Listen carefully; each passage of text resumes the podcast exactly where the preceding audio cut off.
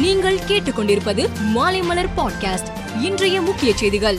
கலைஞரின் அனைத்து கிராம ஒருங்கிணைந்த வேளாண் வளர்ச்சி திட்டத்தை முதலமைச்சர் மு க ஸ்டாலின் இன்று தொடங்கி வைத்தார். அப்போது பயனாளிகளுக்கு தரிசு தொகுப்பிற்குட்பட்ட விவசாய சங்க உறுப்பினர்களுக்கு ஆழ்துளை கிணறு அமைத்திட பணி ஆணை வழங்கினார். மேலும் தென்னங்கன்றுகள் தோட்டக்கலை பயிர் சாகுபடி செய்திட ஊக்கத்தொகை வரப்பு ஓரங்களில் பழச்செடிகள் மற்றும் மரக்கன்றுகள் நட்டிட மரக்கன்றுகள் ஆதி திராவிட விவசாயிகளுக்கு நூறு சதவிகித மானியத்தில் கிணறு அமைத்து மின் மோட்டாருடன் நுண்ணீர் பாசன வசதி அமைப்பதற்கான பணி ஆணையையும் வழங்கினார்.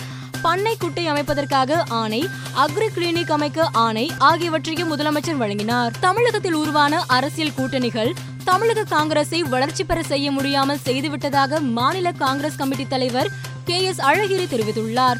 காங்கிரஸ் கட்சி தனித்தன்மையுடன் வலிமையாக இருந்தால் மட்டுமே மக்கள் வாக்களிப்பார்கள் என்று கூறிய அவர் காங்கிரசின் தற்போதைய நிலையை கருதில் கொண்டு அடுத்த பத்து ஆண்டுகளுக்கு தேவையான விஷயங்களுக்கு திட்டமிட்டு கடினமாக உழைக்க வேண்டும் என்றார். இந்தியாவை வழிநடத்துகிற அளவுக்கு பாமகவிடம் செயல் திட்டங்கள் உள்ளதாக அன்புமணி ராமதாஸ் தெரிவித்துள்ளார். தொலைநோக்கு பார்வை திராவிட கட்சிகளிடம் இல்லை என்றும் அவர் குற்றம் சாட்டினார். இரண்டாயிரத்தி இருபத்தி நான்காம் ஆண்டு நடைபெறவுள்ள பாராளுமன்ற தேர்தலுக்கு பாஜக இப்போதே தயாராகி வருகிறது.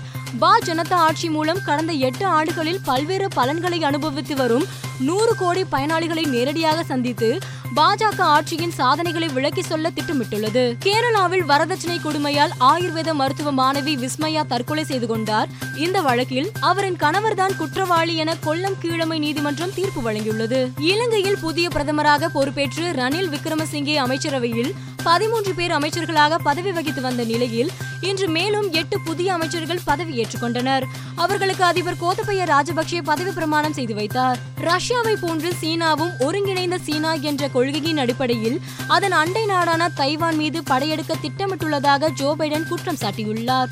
சீனா அவ்வாறு செய்தால் அது ஆபத்துடன் விளையாடுவதற்கு சமம் என்றும் ஜோ பைடன் எச்சரித்துள்ளார். மேலும் செய்திகளுக்கு மாலைமலர் டாட் காமை பாருங்கள்.